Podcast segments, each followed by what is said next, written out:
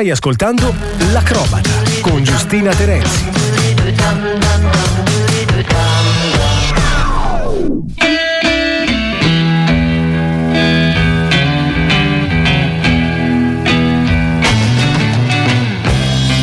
Hey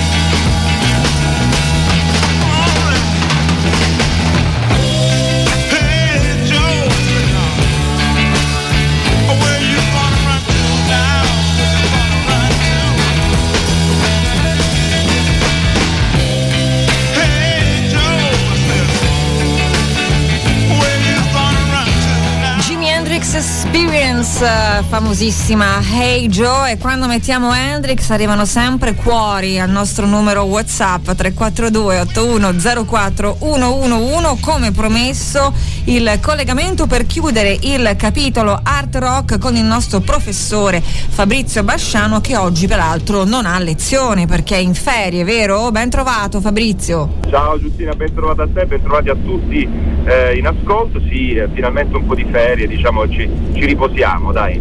Hai lasciato un po' di compiti ai tuoi studenti?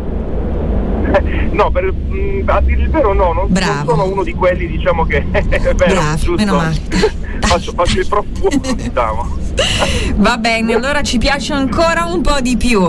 Caro Fabrizio, meno male, dobbiamo chiudere questo capitolo gigantesco che anche oggi ovviamente non riusciremo a, a- a- a chiudere perché è talmente vasta la materia. Ieri abbiamo parlato di musica progressive e tra l'altro ricordo ci sono le puntate in podcast da recuperare. Siamo entrati oggi con questo capolavoro perché parallelamente al progressive, sempre in Gran Bretagna, nella seconda metà degli anni 60 c'è un'altra evoluzione musicale, ovvero l'hard rock, che riceve grande impulso proprio da uno statunitense, Jimi Hendrix, che eh, sbarca, sbarca in Gran Bretagna nel 1966 e eh, crea un po' di trambusto. Mamma mia, che trambusto! A parte che tu hai fatto benissimo iniziare con il Joe, che, che bel brano, proprio veramente quelle linee di basso eh, stupende, la Jimi Hendrix Experience, questo power trio, po- po- possiamo dirlo tranquillamente, ehm, che appunto sì, si sbarca in Gran Bretagna, poi fa questa tournée anche andando appunto in Francia, nella Germania Ovest,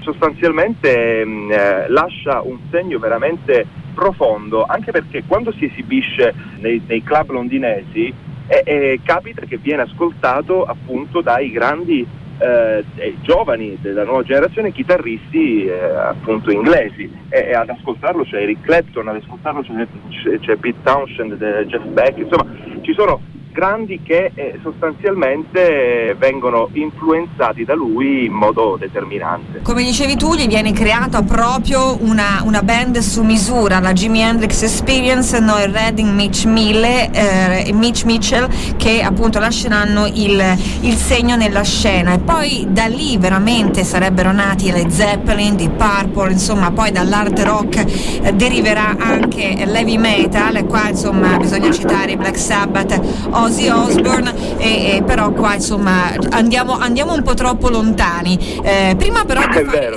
di fare un passo in Germania e di parlare diciamo di krautrock, eh, dobbiamo eh, fare un, un piccolo passo indietro. Ieri abbiamo parlato proprio dell'importanza che i sintetizzatori eh, hanno avuto no, nella musica progressive e abbiamo citato due grandi pionieri, tra questi anche Robert Moog. Tu hai detto Moog, io ho detto Moog e, e mi sono arrivati anche dei messaggi proprio al nostro numero WhatsApp che mi dicevano però io ho sempre detto Robert Moog, il mini Moog e anch'io ho sempre detto eh, Moog eh, e però non sapevo e invece il nostro professore aveva pronunciato bene, si dice Moog, vero? Infatti questa mh, trae facilmente in inganno, no? O- ogni volta che noi italiani vediamo due O eh, automaticamente eh, pro- pronunciamo U e è anche normale diciamo, invece no, la pronuncia corretta eh, come del resto appunto eh, dice anche lo stesso, lo stesso Mog è appunto con, con le due O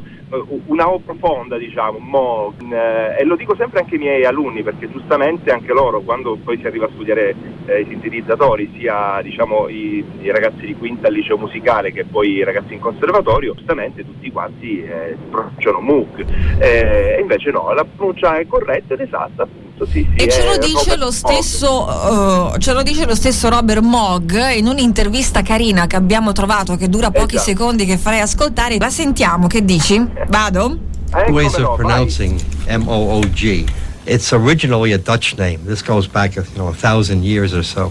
Uh, and in, in Holland, you would pronounce it moch. Now that's a little bit too much, uh, yeah, to expect people to do it here. Uh, in Germany, uh, it's a fairly common name, and there it's pronounced Moog. In Great Britain, English-speaking countries, uh, people see the double O and they say Moog. I just happen to like the sound of Moog better than Moog. Part of my family pronounces it one way, and part pronounces it the other way. So my wife at the time and I, uh, back when we were first married, decided uh, to go for the Moog pronunciation. Ecco, questa è un po' la spiegazione. eh. La, moglie ha deciso in qualche modo. Va bene, abbiamo chiuso anche il capitolo Robert Moog, quindi da oggi bisogna dire così, non mini Moog, ma mini Moog, va bene? Esatto, esatto, abbiamo fatto, questa è, è ve- vera didattica proprio. Più didattici di così non si può, Esatto. si muore. Senti, invece io a Esatto. questo punto lascerei la Gran Bretagna, dove il buon Jimi Hendrix semina musica meravigliosa, e andrei Eh, sì. invece in Germania, dove eh, praticamente viene coniato, tra l'altro da eh, giornalisti britannici, il termine krautrock, no? Quindi in Sì, italiano sì, traducibile questo- sì. musica cosmica.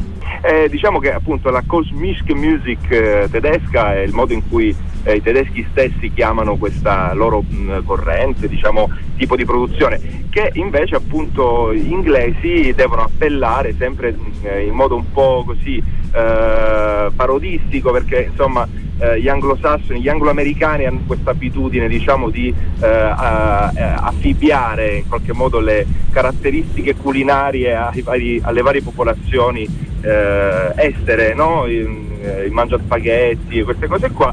Il rock del, del progressive rock tedesco di quel periodo diventa il rock dei crowdi so- sostanzialmente e, e va bene, diciamo ci sta in qualche modo una produzione mh, molto molto ampia, Can, Faust, eh, Tangerine Dream eh, e chi più ne ha più ne metta, eh, che appunto ha grandi collegamenti tra l'altro con la musica delle avanguardie colte del periodo. Questa è una cosa molto in- interessante e importante, il fatto che eh, sia collegata a Karl-Heinz Stockhausen, eh, che poi tra l'altro è a sua volta diciamo mentore di diversi altri eh, protagonisti della scena del- eh, degli anni 70 anche non eminentemente tedeschi. Tra l'altro hai citato Stockhausen e allievi proprio del grande compositore sono i Khan che stiamo ascoltando in sottofondo, eccoli qui.